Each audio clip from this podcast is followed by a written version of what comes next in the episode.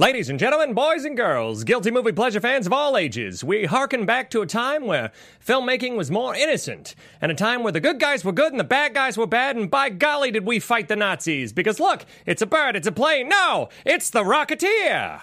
Welcome to Popcorn Talk, featuring movie discussion, news, and interviews. Popcorn Talk, we talk movies. And now, here's Popcorn Talk's Guilty Movie Pleasure. Not a bad improvised intro, if I do say so myself. Well done, Ben Becker. It was the greatest intro in the history of intros. Mark it. It was the greatest. There were crowds that got up and cheered for me at that intro. In fact, the, the security's still letting them in. They're still letting the thousands in to see my intro. You see, I saw something um, about how where he said there were fifteen thousand people there, and someone was like, "Fire marshal says only five thousand people fit in that venue," which is so Oh, great. anyways, fair warning. Uh, since they do fight Nazis in this, and our president befriends Nazis, there might be a few political jokes, but we'll Sure. try and rein it in because we don't want to become. You listen, know, listen. I I don't feel like it's controversial to say that I don't like Nazis. Yeah, I don't think so. So I think that that's Yeah, I think- that's where we're gonna leave. I it. like the uh, the qu- uh, the comment on YouTube when it said "Don't punch women." Ben Begley, and I was like, I can stand by that. Definitely, I definitely support that Don't statement. punch women. I did find that clip of of uh, Nick Cage that you were talking about. Oh yeah, where he just Where he's just punches all the punching women. Yeah. several different women in The Wicker Man. Yeah. it's unbelievable. we should maybe do that on. I've never seen it. we Wicker should Man? maybe do that. I've on this only show. seen those clips. Can we just do Just those the clips. That we're probably better off that way. So I can't I can't pull any sound clips for that one. Ladies and gentlemen, we are talking The Rocketeer today. And hey, oh, by the way, I'm at the Ben Begley. My real name is Ben Begley. My first name is not at the, middle name Ben, and last name Begley. But you can find me at the Ben Begley and find us at Guilty Movie Guys. And with me, as always, is Jesse McIntyre. Yeah, I have actually officially changed my name to at too much Jesse. It's good, it's better. yeah, so my Twitter handle is Jesse McIntosh. Um, my real name is at too much Jesse. And when you have a kid, you should maybe think of the first name being hashtag. Ha- That's smart. I'm glad I haven't had a first kid yet. Hashtag baby Macintosh. yeah, hashtag baby Mac. Baby Ba- Mac. Baby Mac. Yeah, there you go. That's good. There you go. Big See, Mac we just and figured Baby it out. Mac. So we're talking the Rocketeer today, and we have God. This music just inspires me. Hmm. I hadn't seen this movie since I was a kid. I did see it in theaters, and I love this. I remember how obsessed I was when I saw Back to the Future 2 and how obsessed I was with the hoverboard, but this topped my obsession. Sure. Where I still think that even though this takes place in the past, I still think we haven't arrived as a future society until we have jetpacks. Because imagine if you could jetpack to an audition or jetpack to to work, minus the potential exploding and, Sure. and limbs and It feels dangerous.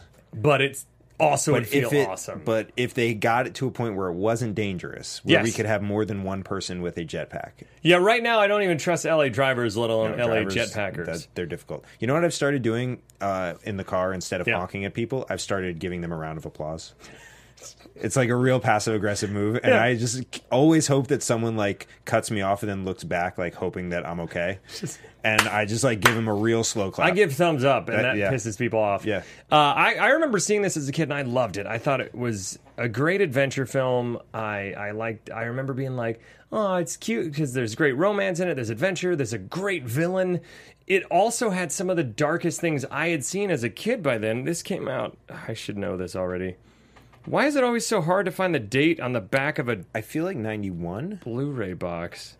91? 91. okay, so I was 9 years old at the time. Yeah. And to see a dude when when Bigelow, Otis Bigelow is his name, when he's found snapped in half, even though it's just his shoe up here, the image of that in my head haunted me and I remember the big scary dude freaking me out as a kid, but I also loved it because he gets blown up in the end.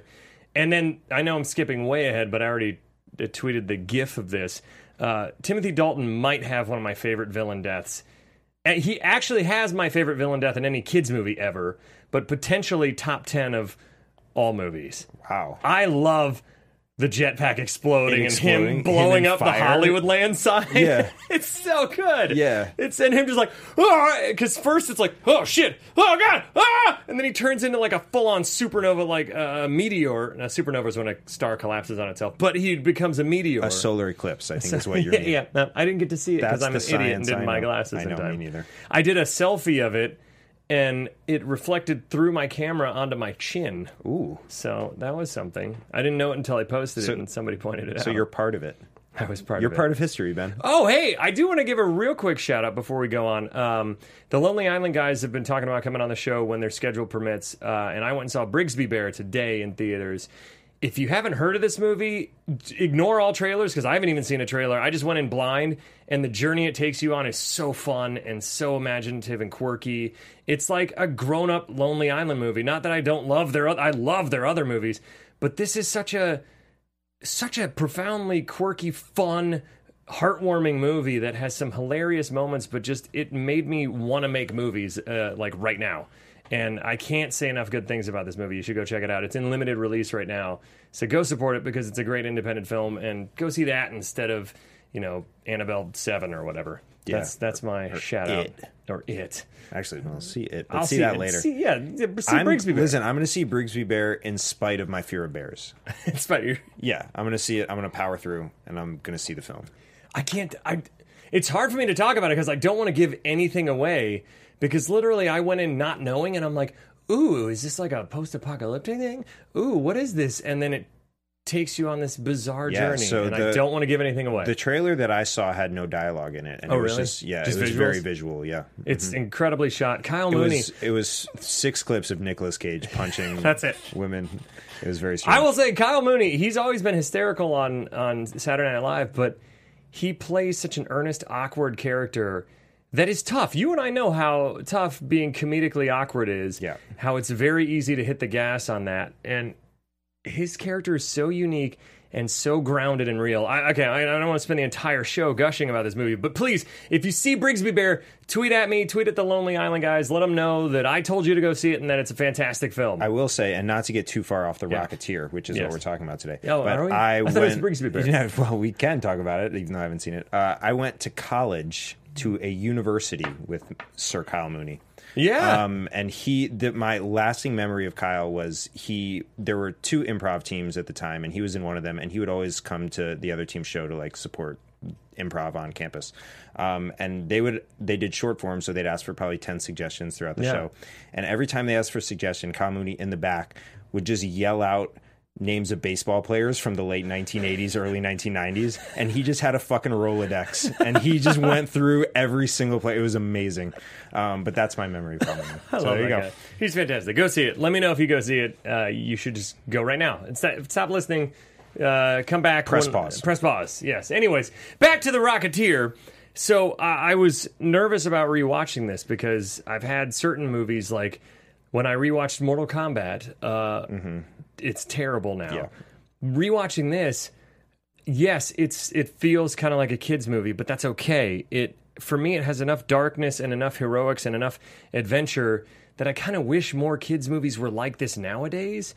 And I just got swept up in it. I remember last night I started it at like 11 and I was tired and I was like I'll probably watch like an hour and then cut to I watched the entire thing and I'm just I go up and I, I wake my wife up and I'm like "There's- I'm just filled with so much joy right now. And she's like, Yeah, I'm filled with trying to fucking sleep, all right? And I'm like, Sorry, sorry. It was just like, She hasn't gotten a full night's sleep in like it's an amazing seven adventure. months, and you're Oh, like, I love the well, Rocketeer. I have to wake her up just so she can feed our daughter. So that's why I was like, oh, Uh-huh. by the way, go go feed our daughter. And the movie was great, but so I loved it. I think it ages really well. I don't think that it was hard for me when I was watching, and I was like, what are we?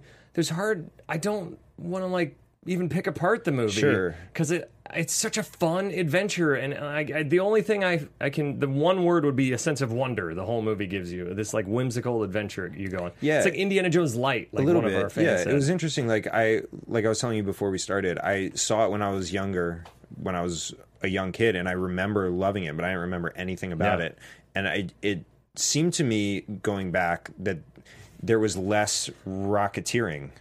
When Yeah, I when much I, like, less rocketeering than I remember, yeah. I remember it, most of the movie was just him flying around in the jetpack, and for for some reason, I also remember him running out of fuel. Like they even made the mention at some point of like, you don't even know how much fuel this Apparently, has. it's limitless. It's, it can go forever because they never refueled. But uh, but regardless, like I had for some reason I had a memory of him like running out of fuel and like n- like hanging on to the side of a plane and but that was just he did that on purpose. That Yeah, wasn't an well, and accident. I think it was still when he was trying to figure out how to. it must have Uh, how been. to It was fly. either that or like the the blimp type aircraft that he was on. Yeah, yeah, yeah. Yeah. So, uh, did you get uh, a kick out of it? Still, what's your Yeah, what's it your was adult cool, man. perspective of it? I I thought it was a lot of fun. It was very Disney. oh yeah, oh yeah. um, and it vi- like there was never any doubt as to what was going to happen, and there was never any doubt as to like how it was going to happen, really. Um, But do you it was agree, still though, that- fun. Like it was a fun journey. Do you agree though that like compared to what would be a PG kids movie nowadays,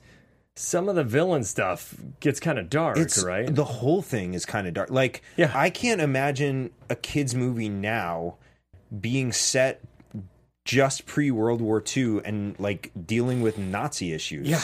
That's crazy. And that vi- just the cartoon alone, where all the Nazis get jetpacks and fly over here and take over, and our capital burns. It's like that's eerie and and yeah that's that's a lot to deal with Yeah. and then like the villain burning up in flames and just like so many people crashing an airplane like there's just so many images that they Even would that- keep away from kids nowadays even that first plane crash that um, Billy Campbell, aka Cliff, uh, oh Cliff, got a Secord, Secord, c-cord Cliff Secord that he has is. Pr- I remember as a kid being that's a nerve wracking thing where w- the the mobsters. We'll just talk about this real quick, then we'll get into the plot. But the mobsters in the beginning, what a bunch of dicks! Like he's just flying over, and they're being chased by the feds, so they just shoot. They just shoot at his plane for no reason. Right. It's like what? What do you do to you guys? i don't know And then that's in that moment where the oil bursts in his face and he has to bust the sh- windshield open. Yeah. That's some intense stuff. That's And he- terrifying. uh, he, he has a harrowing landing where like the one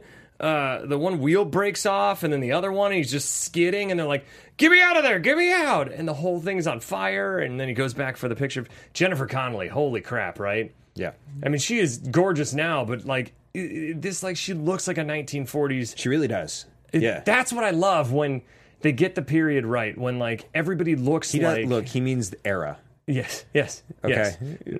What just when you were discussing jennifer connolly and you said they get the period right and i just wanted to make sure everyone knew yeah, that you sure. were talking about the In case time- anybody got confused.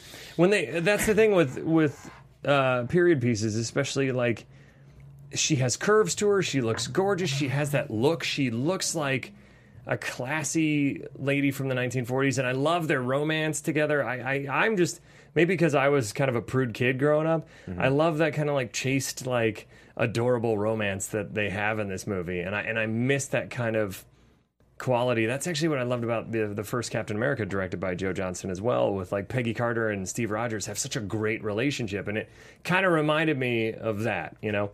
But anyways, I could ramble about this forever, which luckily we have 39 minutes still. But let's do the plot in under three minutes first. okay And uh, are we ready in the booth, Steve? Which means you're not ready. So next time, don't lie to me and say, "Oh yeah, trust has been broken oh god." oh boy So we start off on the airstrip. There, uh, it's it's Alan Arkin, Billy Campbell, and the whole crew. They're getting ready to fly for the Nationals. They're going to fly in the Nationals, and they're taking this plane out. I don't know what the Nationals are, but they keep mentioning it. Nope. They take this plane out, and he's having a great flight. And then out of nowhere, we cut to the feds, and they're being cha- they're chasing these two mob guys who have a case that says uh, government property, whatever. They're shooting. They shoot up his plane. He crashes. The feds are like, "Screw you!" It blows up a gas tank. Bigelow's like, "Well, you owe me for that too, all right? So you got to do the clown act on Saturday." And you're like, "What's the clown act?" And then you find out later. But uh, Howard Hughes created the rocket pack. We find out that they swapped it in for a vacuum cleaner and torched it in the car.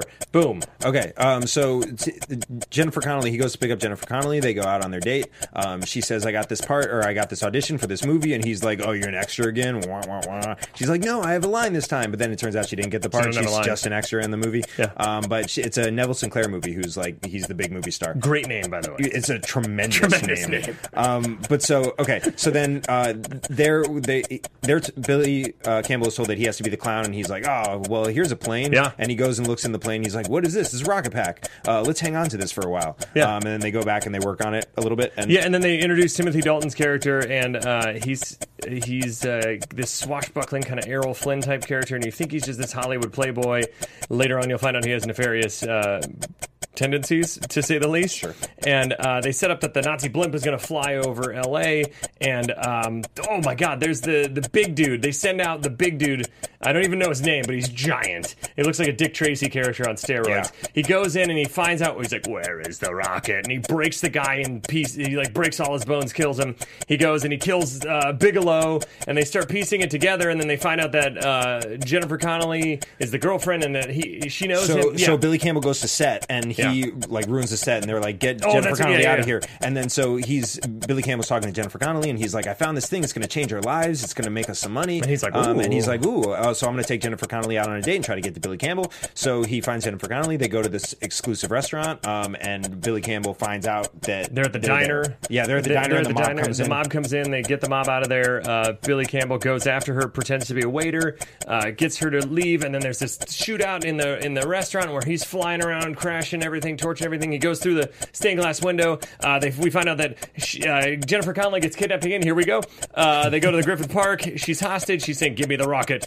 Uh, the mob's there, and then then Billy Campbell says, "Hey, you know this guy's working for the Nazis," and even the mob goes, "I don't work for no Nazis." and which- then and then the Nazis come. come. There's Nazi soldiers Yeah, they're just come Nazis. out of nowhere. They come out of nowhere, and then They get the on the U.S. blimp, yeah. government comes out of nowhere, and so uh, Three-way shootout. Yeah, and they all get on the blimp, and then there's a fight on the blimp. Fif- 12 And then uh, there's the he, The big uh, guy chains himself. Yeah, and, and then so he gets he- caught and blows up. He and gives uh, Neville the rocket pack, and the rocket pack blows up. moves and, the gun, yeah, pulls the gun, boop, bleh. and then uh, Howard Hughes gives him an airplane. yay! I love that Howard Hughes is in this movie, by It's- the way, and I love the actor that plays Howard Hughes. It's such a weird like mixture of fiction and trying to do like an alternative reality a little for a bit. second Like, when when the guy with the um the uh the glasses the nazi with the glasses i thought he was supposed to be like goebbels or somebody like one of the top nazi um doctors or somebody but he wasn't he was just a yelly nazi who gets kicked out the window or shot out the window i should say that guy, I feel like that guy's been in something. probably I mean, I'm sure he has, but I feel like I recognize him from something, and I it spent I spent probably a half an hour thinking about it during and, the entire and third then I act. quit. Yeah, So uh, let's get into it. I love the setup of the chewing gum as the good luck because when you've seen the movie, you know how awesome.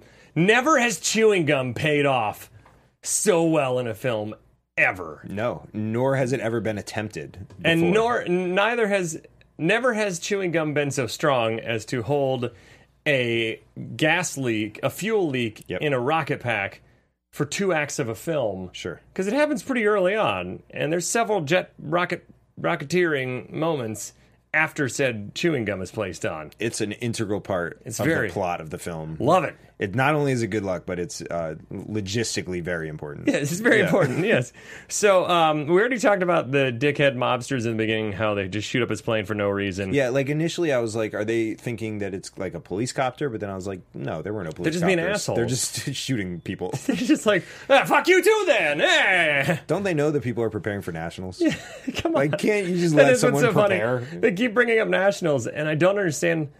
A, when they do the actual plane race, was that a thing where planes like raced in a circle like NASCAR? How dangerous did that seem? super dangerous. Like- and people are just like, yeah. And it's like, dude, I get nervous at Cirque du Soleil shows, like Yeah. when trapeze artists are above me, let alone when full on planes are. This is the reason we have air traffic control, Yes. so that like this sort of It's shit doesn't super happen. dangerous. I think Yeah. it started actually because of nationals.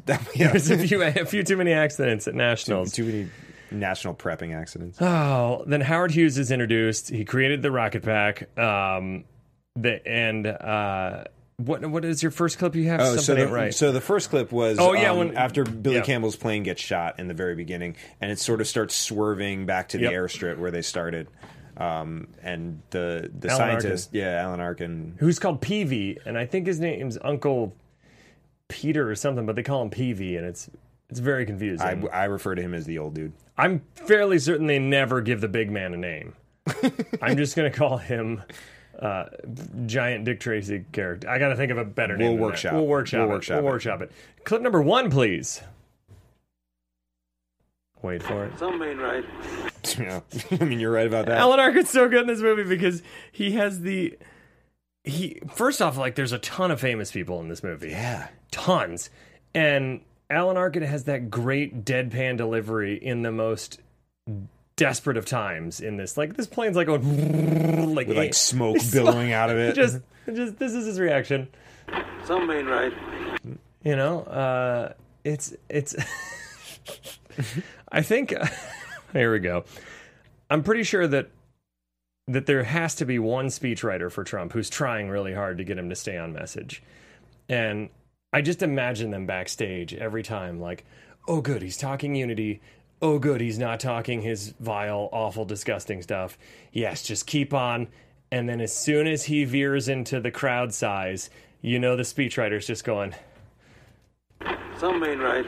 And then, sure enough, there's very. Po- f- Imagine if the mafia guy at the end was like, "Oh, you're working for the Nazis. I hear there's very fine people. I'd, I'd love to hear their side I'd of the love to story. hear their side of the story." Let's they no seem very The misunderstood. mafia. We'll get to that, but the mafia guy even knows what's up. it's interesting that you should bring that up because I heard that um, when Trump is reading the teleprompters and he starts seeing things about like the country becoming united and um, how Nazism is bad, he thinks to himself, Some ain't right.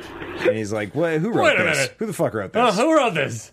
I specifically said, "I want to." Oh my god.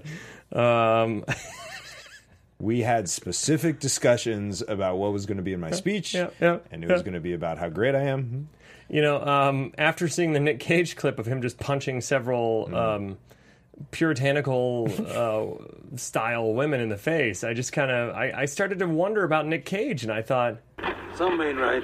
And then I saw the bees scene. I don't know if you've seen that infamous scene No. where he's just like, "Oh God, what is that? What is that?" And they put a helmet on him and they just shove bees in his helmet, and he just starts yelling, "Oh, the bees, the bees!" And then I was definitely like, Some ain't right.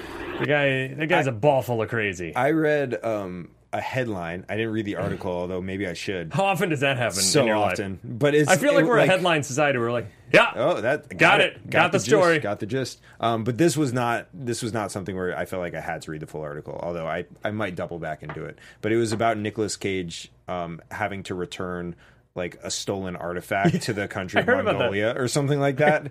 um, and so I read that headline and I was like, Some ain't right. that definitely needs further research. yeah. that's worth further research. I bookmarked it. By the way, I don't know if you've noticed, we're in the uh, we're in the champagne room today of popcorn talk. sure are. There is no champagne in the champagne room, and uh, As Chris Rock famously said, and uh, yeah, yeah, but there are sparkly, dangly things. So Mm-hmm. try not to get distracted by the sparkly, dangly, bejeweled background we have.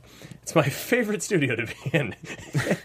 although right on the other side of this wall, if you walk through there, you can meditate. Yeah, which is yeah, yeah. nice. It's great. It's great. It's, a lot of nice. fun. There's some incense burning right now. It's fantastic. Definitely. Uh, what is the dream is over clip? What's that one? Um, so that's Jesse pulled sound clips for me this week because I was uh, dad dude. No, I pulled sound clips for us. Oh, that's right. Yeah. Thank you. Sir. We're a team here. We're a team here.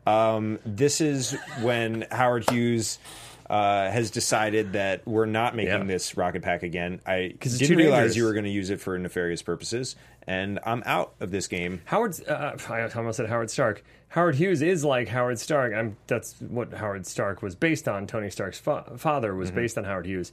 But I love the idea of him being like, as soon as you, the government wanted it as a weapon, I'm not. I'm not Yeah. doing this anymore. Yeah. If only more people did that nowadays. uh, imagine? Did you have any other cue up for it, or should we just play it? Let's yeah, let's Just hear hit it. clip number two. Tell him the dream is over. Tell him Howard Hughes said so. Tell him how. It's so good. That's how we find out that he's Howard Hughes. That is because up until then you're like, man, he's just a guy with a cool He's just a mustache and a dude. nice voice. yeah, Tell him Howard Hughes said Howard so. Hughes said so. So good, so good. I think actually uh, Leonardo DiCaprio used this performance Hmm. as a basis for how, his portrayal of Howard Hughes in The Aviator because you can't top this one. But No. he tried, and he would have a tape recording. You know, like how. Uh, that SNL sketch where park the car in the Harvard yard is Yeah. Hmm. how you get into a Boston accent. Um, this is how he would get into Howard Hughes. So he would just sit there, you know, just backstage or uh, while rehearsing and just playing it over and over in his head. Just Tell him the dream is over. Tell him Howard Hughes said so. and I think it worked. You know what I heard is that he was Leonardo DiCaprio was so confident for The Aviator that he was going to win Best Actor that he went up to all the other nominees, looked him right in the face, and said, Tell him the dream is over. Tell him Howard Hughes said so.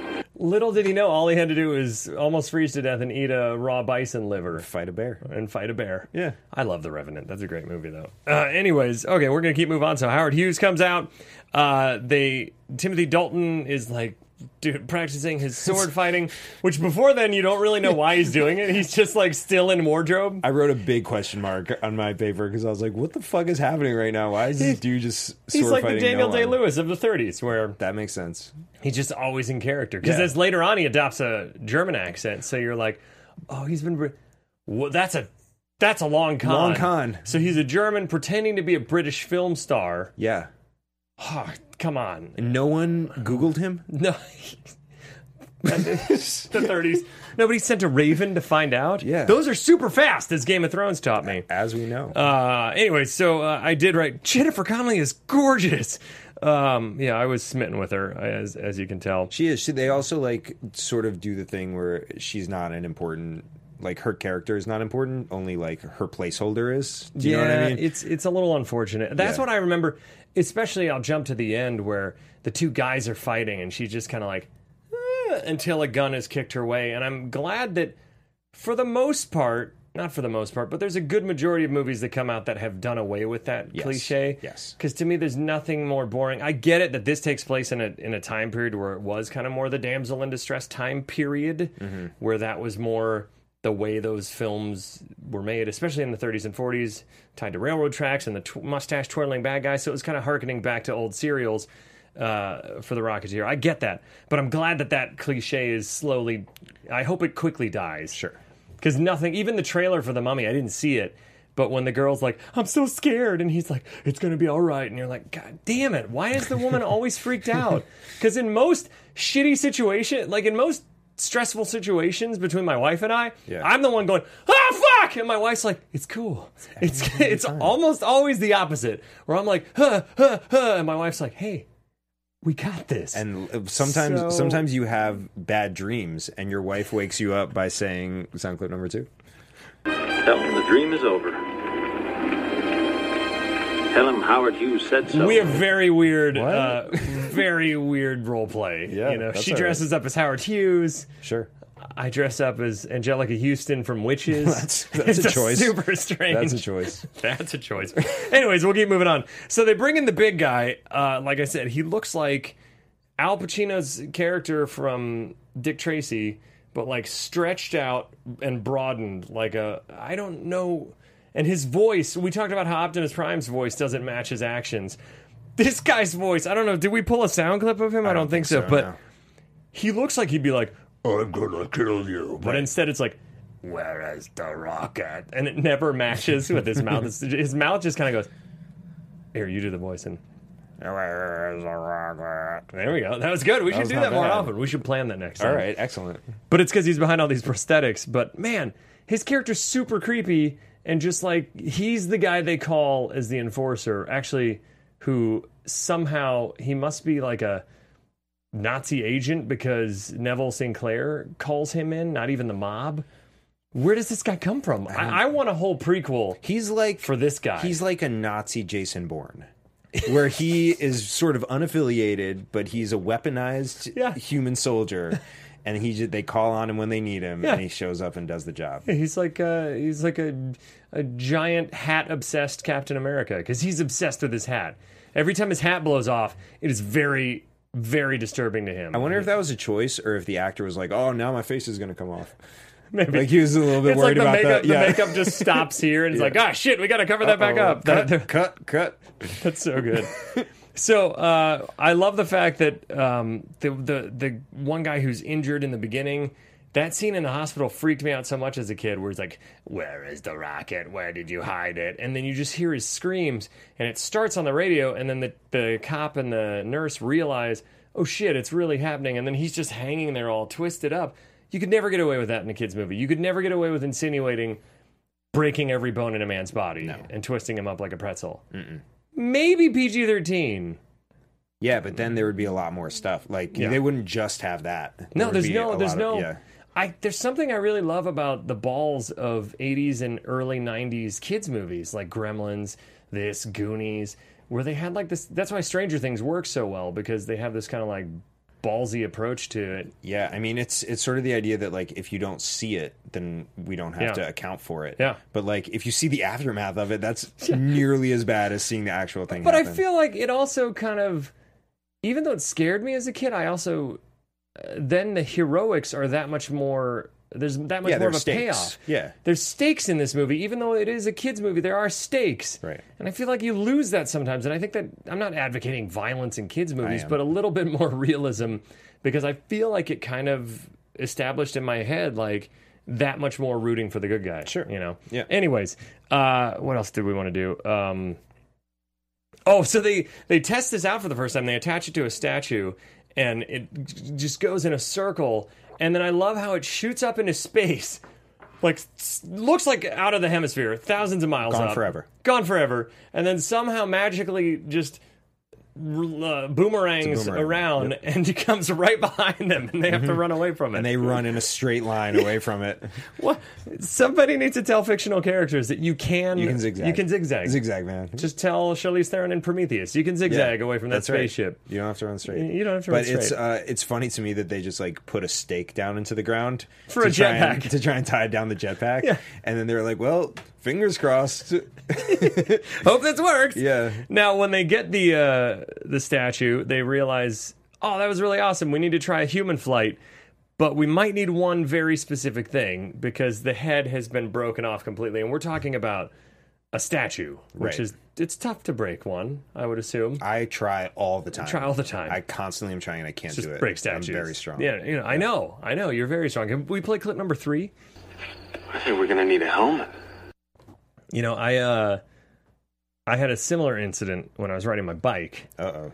and I had one of those things where when I was a kid, I, I had a BMX bike that had like the shield on the front because I thought and it said like Viper or something. I thought it looked really cool. Yeah. And all my buddies were going down this dirt hill that then led to my neighbor's hill driveway. And I saw them just coast down and just look real sweet. And so I was like, I'm going to go even faster than them. And I didn't realize that going downhill on a rocky dirt terrain, you don't need to pedal more. It'll just make it awful for you. Yeah. So I started pedaling, and literally the, the the wheel started going like this, and I flipped over the front, and I toppled down the dirt hill and down the pavement. Luckily, I just jammed both wrists, and I got cuts everywhere, but I didn't hit my head. Yeah. But the second I went home, my mom and dad looked at me, and they were like, I think we're gonna need a helmet. and uh, I don't know if you've noticed the, my head size, it is gigantic. So when you put a helmet on top of it, it just that's not a moon. That's a space station. That's what it looks like. My head looks giant already, but then you put a helmet on it. I had like the, I had like a mushroom shaped one and I looked like Toad from Super Mario Brothers. We'll be sharing pictures of that. We will. on- We'll be at tweeting it Guilty out. Movie guys. Um, At Guilty Movie Guys. I I went whitewater rafting every summer when I was Really? younger. Yeah. No way. Um, And we would go to like West Virginia and Pennsylvania, and they made us sign a waiver every time. Um, and my first year, I like went and showed up, and I was like, I don't need a life jacket, I don't need a helmet. They're like, you have to have a life jacket, you have to have a helmet, and I was like, I don't want it.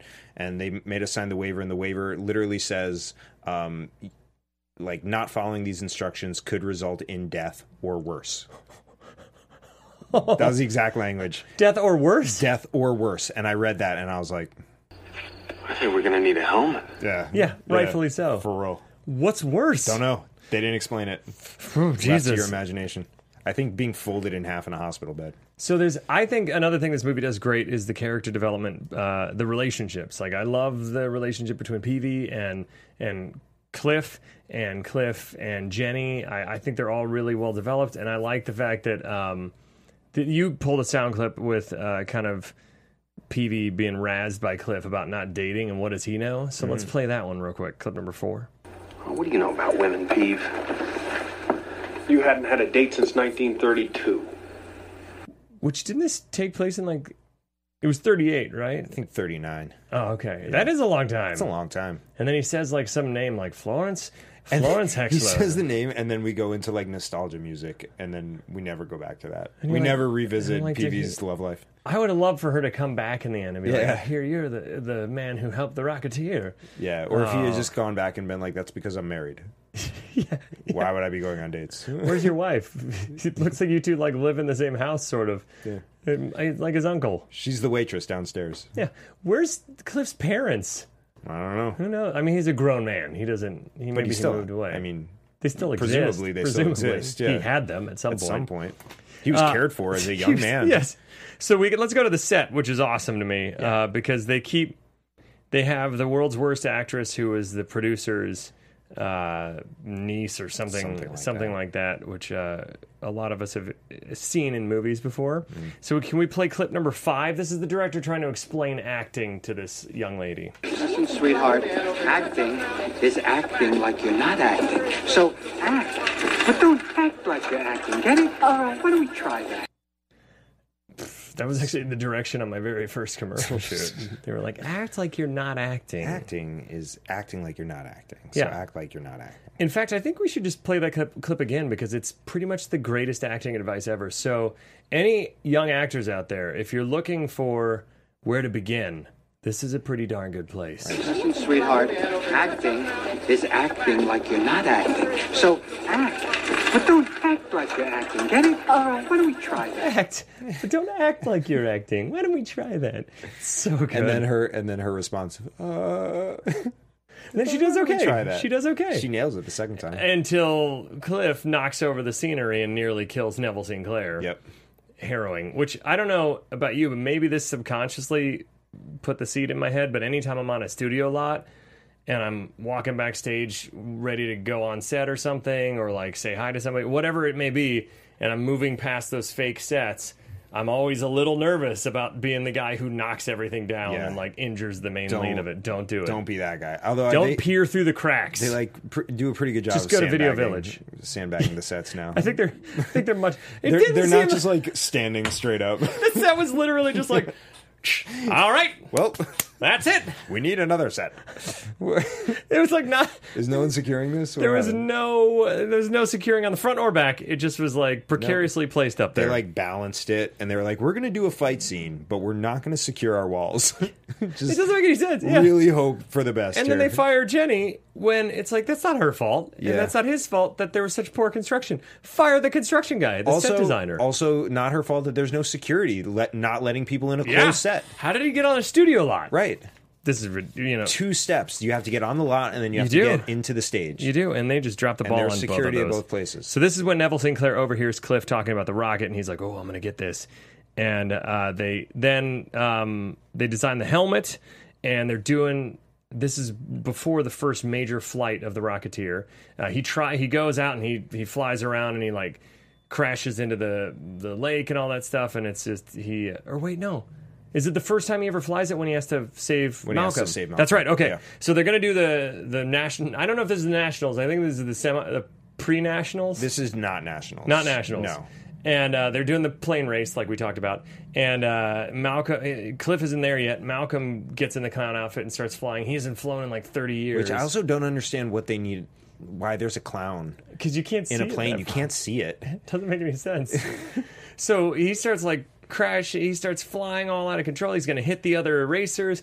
Again, very dangerous to let a clown act go up when there's five planes racing. But Yeah, I hey, think so. they didn't care back then. And so he dons the Rocketeer suit. He has that moment, that heroic moment where he's like, I'm going to risk my life to save Malcolm. And then the first thing he does is shoot up right underneath him. And then the gear stick shit, uh, flies out and hits Malcolm in the head and knocks him out. Whoops. Whoopsie daisy. So, you know, a little bit of a botched rescue. But I love the fact that when he saves him, it's this really cool rescue sequence. The effects, for the most part, kind of live up still. Mostly, Mostly. yeah. It- when he's just flying, it looks kind of cheesy, but when he's actually on the plane, it looks really good. Yeah. And I love the fact that once he saves Malcolm, even though Otis uh, Bigelow has asked for the um, his gas truck to be moved as far away from the field as possible, the plane still hits it and blows it up. Yeah. I love that callback. Oh, it's my it's my favorite. It's so good. But then they say about the helmet when that Peavy's designed. Uh, there's a little bit of a snarky response to it. Can we play clip number six? How do I look? Like a hood ornament. Like a hood ornament, Helen Arkin. Yeah, I mean, you made it. Yeah. Why are you being so snarky? Why? Yeah, yeah. This, this is your fault. is your design. You did this. you did this. just you did because this. Billy Campbell has no parents And your doesn't Uncle mean Peavy. doesn't mean you can treat him this way. Yeah, come on, get out of here. So uh, he does this whole flying thing. He saves uh, he saves Malcolm. Then he goes out of control. He slams through a woman. Uh, not doesn't punch a woman like Nick Cage, but he slams through her laundry. Gets the sheet in his face, ends up flying through a cornfield, and the guy goes, "That's some gopher." Which I love that line as it's just going. then he hits the lake. He skids like a skipping stone, crashes into the mud, Uncle Peavy comes by, and uh, his reaction after this harrowing experience, and I think I've said harrowing like 700 times, but It- it fits. it's the word of the day. Ah! Anyways, that was my Pee Wee Herman. Can we play clip number seven? I like it. He does. Very He enthusiastic. really likes it. I will also say that the number one in a vehicle out of control gag is when you drive through a laundry, like a clothesline, and get laundry all over you. That's my favorite. That's my favorite. And they do it all the time, and I love it. And my second favorite is when they drive through a cornfield, and they do both. They do both in Back the to back. same exact back sequence. to back in the same It's sequence. Wonderful. It's so good. Can we play that again? I like it. I just, you know what? Every time I leave guilty movie pleasures, Mm-hmm. I just shake my head and I go, I like it. I Yeah. like- I, you know what? I do it for the love. Isn't that just the what I truth? do. Mm-hmm. That's I, I I was sharing a slice of cake with my lovely wife, um, and she took a bite and she was like, "I love this," and I took a bite and I was like, I like it. But you're still "I was enthusiastic. still enthusiastic." Like just because I don't love it doesn't mean I don't like it. Do you know what I Yeah. mean? Like there's shades of gray. In Yeah. there. Yeah, that's all I I'm get it. saying. I get it. I you're preaching to the choir here. Good. You're preaching to the choir. It's unanimous. So I, I skipped around a little bit, and Mr. Bigelow's now dead in the plot where we're at. Uh, he gets broken in half. R.I.P. uh, R.I.P. Mr. Bigelow, uh, Otis Bigelow. Um, and then I love that the that the the villain, the big guy, shows up. Uh, he starts slamming Cliff's. This is where it gets a little Disney, but it's fine because I love it. Is where the, he's slamming Cliff's head through the softest ceiling ever, and the same spot. You would think he'd go crack, slam through another spot, crack, but he's like, nope, I'm gonna keep. Well, he already he already made some headway. yeah, you know, so, he's just seeing how far no. up in the drywall he can get. no pun intended. Uh, yeah. So I really didn't mean That's that. why you're here. I really didn't You mean bring the highbrow. I take it back. I bring the lowbrow. Forget I said anything. No, I'm not going to forget. And then the FBI show up, and well, first off, the big guy. I love that he he's like, "Where's the rocket?" And it's hang, it's it's hiding under a lampshade. They they When- put the rocket in such precarious position. When Like they put it in the laundry bag. It's like, It's guys, like- this is a very it's expensive, top so secret- important. and you're just willy nilly hiding it like Spider-Man hides his book bags. Actually, like don't hide it. Just hold on to it. Yeah, keep it. Like keep it on Keep you. it at all times. God, That's what I would do. They're And- just so casual with it. Then there's the shootout to end all shootouts where the FBI shows up at Peavy's place and the big dude starts opening fire. So the FBI just mows down in their house, somehow not hitting the most, the biggest man I've ever seen in my life. Not hitting anyone. Gigantor. They can't hit Gigantor. they couldn't hit him, and they couldn't hit the two people escaping. Nope. It just But later, everyone unscathed. But later on, when the mob's in the diner, two shots into the ceiling hits the rocket back. Well. so you know, it's just uh, the law of averages. Eventually, you- somebody hits something. Weapons were less accurate back then. I don't think they were trying to hit the rocket back when Yeah, I they were know, shooting up. exactly. So they that's why they hit it. Tommy guns. Tommy guns apparently had no accuracy. You know what's much more accurate than Tommy guns is a statue with a rocket pack on it. Mm. It is. It is. That That is, like, a, homing fucking missile. ho- yeah. It is. So uh, then Jenny schmoozing with Neville, and then creepy WC Field, Field shows up and scopes out her boobs Yep. in a very, and again, probably couldn't get away with a boob shot in a kid's movie nowadays. They full on Like pan a down. for the- real pan down, and just boobs in the frame. I was like, well, well played. All right. Um, so what is our next clip? What's I Hear Music? I hear music. Oh, there we go. yeah. So he's trying to Oh, get that's her when to he's dance. yeah, because he's trying to put the moves on. laying it on thick. to find out where this rocket is. Right. And then meanwhile, the mob is at the diner, strong arming them there. Mm-hmm. And then uh, I forget how do they get out of the mob? They they oh they break the they're dicks. They come in, they shoot a plane in the beginning, they break a pie rack. Yeah, and they Those- throw the coffee. They throw the pot. Mm-hmm. coffee pot. They shoot the radio. It's just really, really rude. They punch. Oh, they pu- he, Cliff full on punches the one dude, and then five of the old timers get the gun, and then they shoot the rocket. That's what happens. The rocket pack gets shot. Then So yeah, so there are two of the two of the mafia guys find out that uh, Jennifer Connelly is at the restaurant. So they go there and they leave two to stay Mm-hmm. with. and then they call her number. Yep. And then when they call her number, the girl at the girls' dormitory is like, "She's not here. She's at, she's at the South Seas Club." Yep. So they go there, and then they real they because now the mob's thinking that Neville is pulling a fast one on him. Little do they know he's a hidden Nazi, and that's the ultimate. Fuck you, dude. Kinda. But uh, just not for our president. Uh, so, then um, the Hidden I Nazi. hear music. That's when he's schmoozing up Jenny. Can we play the I hear music again? I hear music. You know, it, that, a similar thing happened to me when I was not being schmoozed by Neville Sinclair, but uh, when I was lighting It's off okay fi- if you were. when I was I mean whatever when I was lighting off fireworks as a kid uh, on the Fourth of July, I threw a, I went to throw a black cat and I didn't realize how short the fuse was. And true story, I brought it back here and it blew up next to my ear. And I and I for the next like three days, I was just like, I hear music. and they're like, "You sure it's not just ringing?" And I'm like, "Yes, it's just it's just ringing." It's but I- amazing you're not dead from the two stories you just told us. yeah, that's, phenomenal. I I was we, almost like Baby Driver for the rest of my life. we um we had a ice cream truck that would come around probably like once a month in our neighborhood. Um, and it always had the entertainer playing do do do do Oh, do yeah. do do do. Um, so I would like be home over the summer, and I could hear it from forever away. Oh, yeah. And you'd start to hear it play, and I'd like perk up, and I'd run to my mom, and I'd ask for a dollar, and she'd be like, "Why? What's up?" And I'd be like, I hear music. Oh, I'm so jealous that the ice cream truck came in your neighborhood because my my childhood, the ice cream truck would drive down the main street and pass us every summer. "What?" Yeah.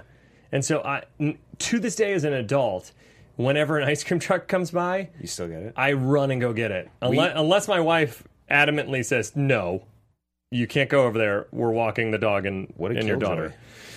I mean, i i- you know, it is overpriced, and I could just get the same thing at a gas station. But it's not in a truck. That doesn't But make it's not in sense. a truck. Why would you go to a gas station when there's, When a, there's a truck. truck? Do, uh, Steve, do we have any more time than what's on the clock, or is that our heart out? Yeah, maybe give us like uh, five more minutes. Okay, okay, thank you, because I want to I want to make sure we cover this. Uh, I've been having fun. I've, it's fun to like talk about a movie that I genuinely love and don't have a whole lot to. And let me just say this: um, not all the movies we cover are guilty to us, No. or specifically No. to you guys. Like the term "guilty movie pleasure" is a subjective term. Like Yeah. everyone has their own threshold for what There's they a feel spectrum, guilty for about. sure. Yeah. Um, so we try and cover movies across the whole spectrum. And sometimes it's fun to cover things that we remember as a kid to revisit it and see if it's guilty now. Mm-hmm. And I don't think there's any guilt to this for me. I don't feel guilty at all watching this, especially when I put my mindset as like a kid nowadays watching this would probably still be just Yeah. as blown away, I would assume. I'm going to tell the most judgmental people I know that I like this movie. There you go. That's how There little you go. guilt I feel. Yeah, it's we we like to cover a broad basis. So uh, Cliff shows up at the restaurant and um, and he pretends to be a waiter and he hides a note in the soup, which is very clearly there for a very long time while. before he dumps the tomato soup Also, in. I I would love to go to a place where they bring the bowl out pre-soup, Free soup and just and slather then, it in. yeah, and then pour the soup table side. But before that, he's hidden the rocket pack in a laundry bag, and I was like, "What if somebody comes and finds that? Yeah, what if what they're are you doing- doing? what if they do laundry? What if they actually do the laundry here? But I guess that just shows the cleanliness of this place. So there's uh, uh oh um Michael Scott's wife from The Office is the jazz singer, by the way. Oh, really? Yeah, the the woman who played his, I think, might be Steve Carell's wife in real life, is the jazz singer in this movie. She was a Oh, bet. major character in The Office, and I was like, I know her, and I looked her up, and I was like, holy crap, that's awesome. You know the the waitress in the diner is uh, I hope I'm remembering her first name, but it's Margot Martindale. I think Oh, yeah, who's yeah. on The Americans and Yeah. is on She's a bunch awesome. of TV now. Yeah, But It's she's, so like very there's very small so part. many people in this movie. It's fantastic, and you got James Bond himself with Timothy, Timothy Dalton. Yeah, So uh, they go to the South Seas Club. Uh, he he gets her to go meet her under the bushes and says, "Hey, uh, Neville's bad guy, blah blah blah, all this stuff." And then he tries to escape. And uh, wait, before that, Oh, yeah. it's my favorite moment of the movie. I'm trying to remember where we are. when they're when they're like covered by the plants and he's like i i want to tell you this right now i'm the rocketeer and she's like what The Rock of Who? yeah she's like what are you talking about and he's like the, the rocketeer have you read the papers it's the flying guy and she's like i've been busy it's so, good it's, so the good. best I wish that happened more often. yeah. That'd be, that's such. A, you're right. That is a great moment. So then, oh, he goes back to the laundry room and he's chased back there by the mob, and they start shooting at him, and so he rockets into the laundry chute, which then rockets him. Wait, he goes to the laundry chute, and then somehow he ends up in the South Seas Club on like a dinner cart. he goes he goes to like the ladies lounge The or ladies something lounge. like Yeah, that yeah, yeah. and like flies through the ladies lounge Yeah. Oh, yeah. Because that would make sense. The towels come from the ladies' lounge Yeah. to the laundry. So he goes up there. Then he's flying around on the cart and he's just causing havoc. Then he starts flying and he crashes into the clamshell and cr- and like pins one of the the I think the the uh, why can't I remember it? The, the orchestrator guy. Oh, the conductor? Conductor. Thank Yeah. you, God, I lost that word in my brain. I have the best words, just not today. uh, he gets pinned in there. He's causing havoc. They're, they got him dead to rights, and then he looks up, stained glass, you know, awesome Pantheon style Yeah. ceiling.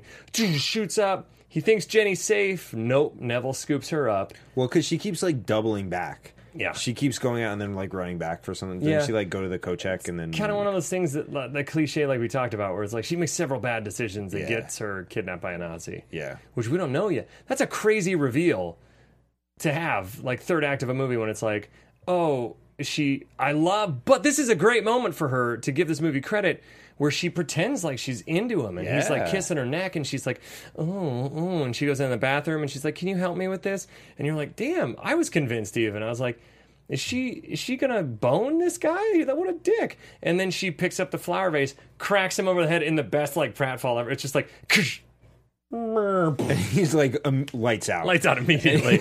and we have this sound clip, uh, clip number nine.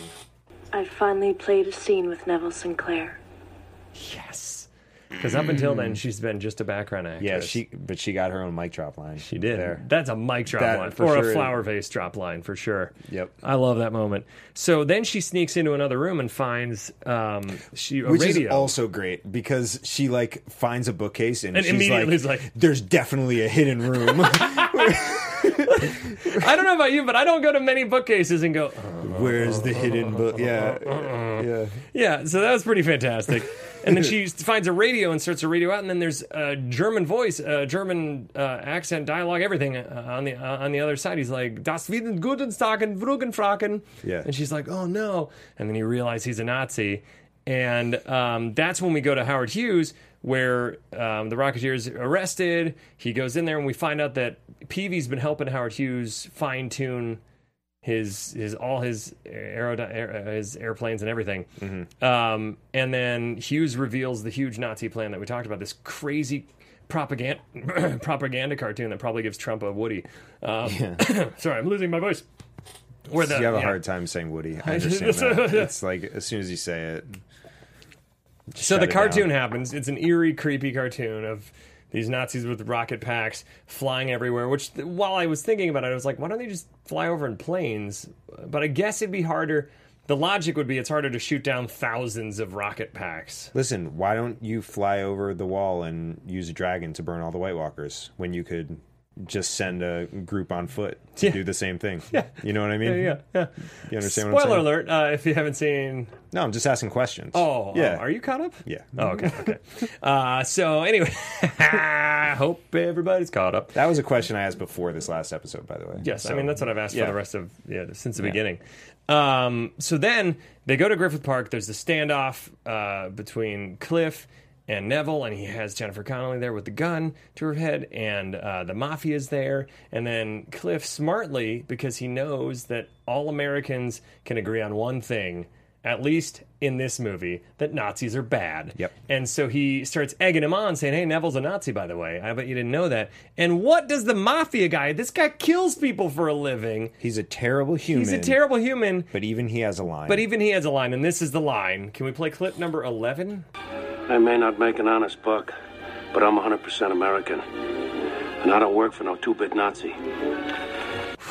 How great. you tell him. How great if, after all the awful stuff that's happened in our country, if our president came out and said, I may not make an honest buck, but I'm 100% American. And I don't work for no two bit Nazi.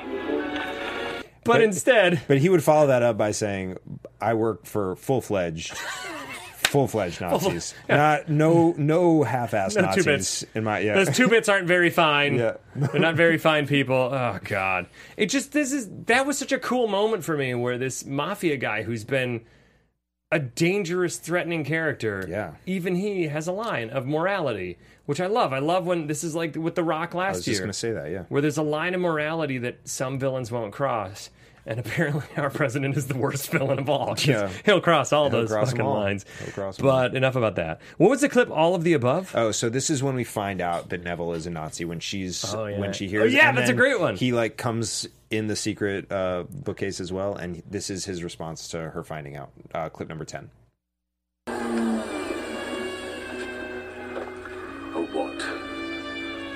spy, saboteur, fascist. All of the above. It's weird because I heard that that's the 2020 campaign slogan for Trump. Anyways, we got to keep moving on because I want to talk about the final uh, battle scene on the blimp. It's awesome. So there's a shootout. The a bunch of Nazi shoulders soldiers, not sho- eh, with shoulders, With shoulders. soldiers with shoulders Both. show up. Soldiers and with then shoulders. Uh, the FBI shows up. There's a shootout. I love the moment where the mob boss looks down at the FBI agent and smiles because they're both shooting at Nazis. Yeah. it's so great. Yeah. And so they're shoot. There's a shootout. The blimp comes by. The Nazi blimp. Um, uh, um, what would it? Zeppelin. The Nazi Zeppelin. Mm-hmm. They get on that. There's an awesome uh, fight between Cliff and uh, Neville on there. There's this badass So fist that's fight. the clip 12 is Yeah. when Cliff punches Neville and Neville punches him back. Where's your stunt man now, Sinclair? I do my own stunts. It's so good. It's so good because he punches him and then Neville gets up and winds all the way up and just throws a haymaker with Billy Campbell just like stands with his hands down, open to the punch. It's- doesn't doesn't block. doesn't block, doesn't brace, doesn't like try and punch back. He's just like, all right, it's my turn, I guess. Yeah. And I love the uh, when they throw out the the best is the um so they're fighting uh, before they get in there the guy the big guy's on the on the top of the zeppelin. Mm-hmm. They have a fight there. He gets knocked down and right as they're saying we got the best pilot in all of Germany, the big guy comes in and slams and knocks him out the other window like seconds later. It's fantastic comedic timing. It's great. And then, long story short, there's this uh, this fist fight, and then he gives him the rocket. The, the oh, uh, Jennifer Connelly fires a flare in Mm-hmm. the zeppelin, and it starts catching on fire. Terrible decision on Don't her do part. that. Don't, do that. He gets the yep. Okay, here we go. He gets the rocket. He gets the. You saw the the gift that I posted. He gets the jetpack on. He moves the gum away before he hands it to Neville. And it full on turns him into a fireball, and he crashes and destroys the Hollywood land sign. And then they get to escape with Howard Hughes and Alan Arkin saving them. They're, they stand. They're on the, blimp as the it's exploding. as it's exploding, and they like have a moment. And I'm like, "You're standing on Run! a bomb. You Get run!" off the bomb." Ah, I love it. It's such a great climactic fight, and and a, and a great. The explosions look insane. It's great. If you haven't seen this movie, you should watch it. If you haven't seen it in years, but you loved it as a kid, we'd love to know what you thought about it. Uh, revisiting it now, and uh, also give us some more suggestions. We lo- this was a suggestion. We love suggestions Yeah. Uh, here. And uh, until next time, where can they find you, Jesse? We got to wrap this on up. Twitter and Instagram at Too Much Jesse for sketch. Check us out at the Prom Losers. All right, I'm at the Ben Begley on the Twitter and the Instagram, and at Guilty Movie Guys is where you can find us and talk all things guilty. And keep these suggestions coming; we love it, and we want to hear more from you. So keep it coming on the YouTube comments. We try to con- we try to reply to each and every one of you, And we're, we're, we're al- doing our best. We're also looking into why the last one didn't post a podcast. yes, we're right? gonna, we're gonna looking find into out why that iTunes. isn't on iTunes. Until next time, what is your guilty movie pleasure? From producers Maria Menunos, Kevin Undergaro, Phil Svitek, and the entire Popcorn Talk Network, we would like to thank you for tuning in. For questions or comments, be sure to visit popcorntalk.com. I'm Sir Richard Wentworth, and this has been a presentation of the Popcorn Talk Network. The views expressed herein are those of the hosts only and do not necessarily reflect the views of the Popcorn Talk Network or its owners or principals.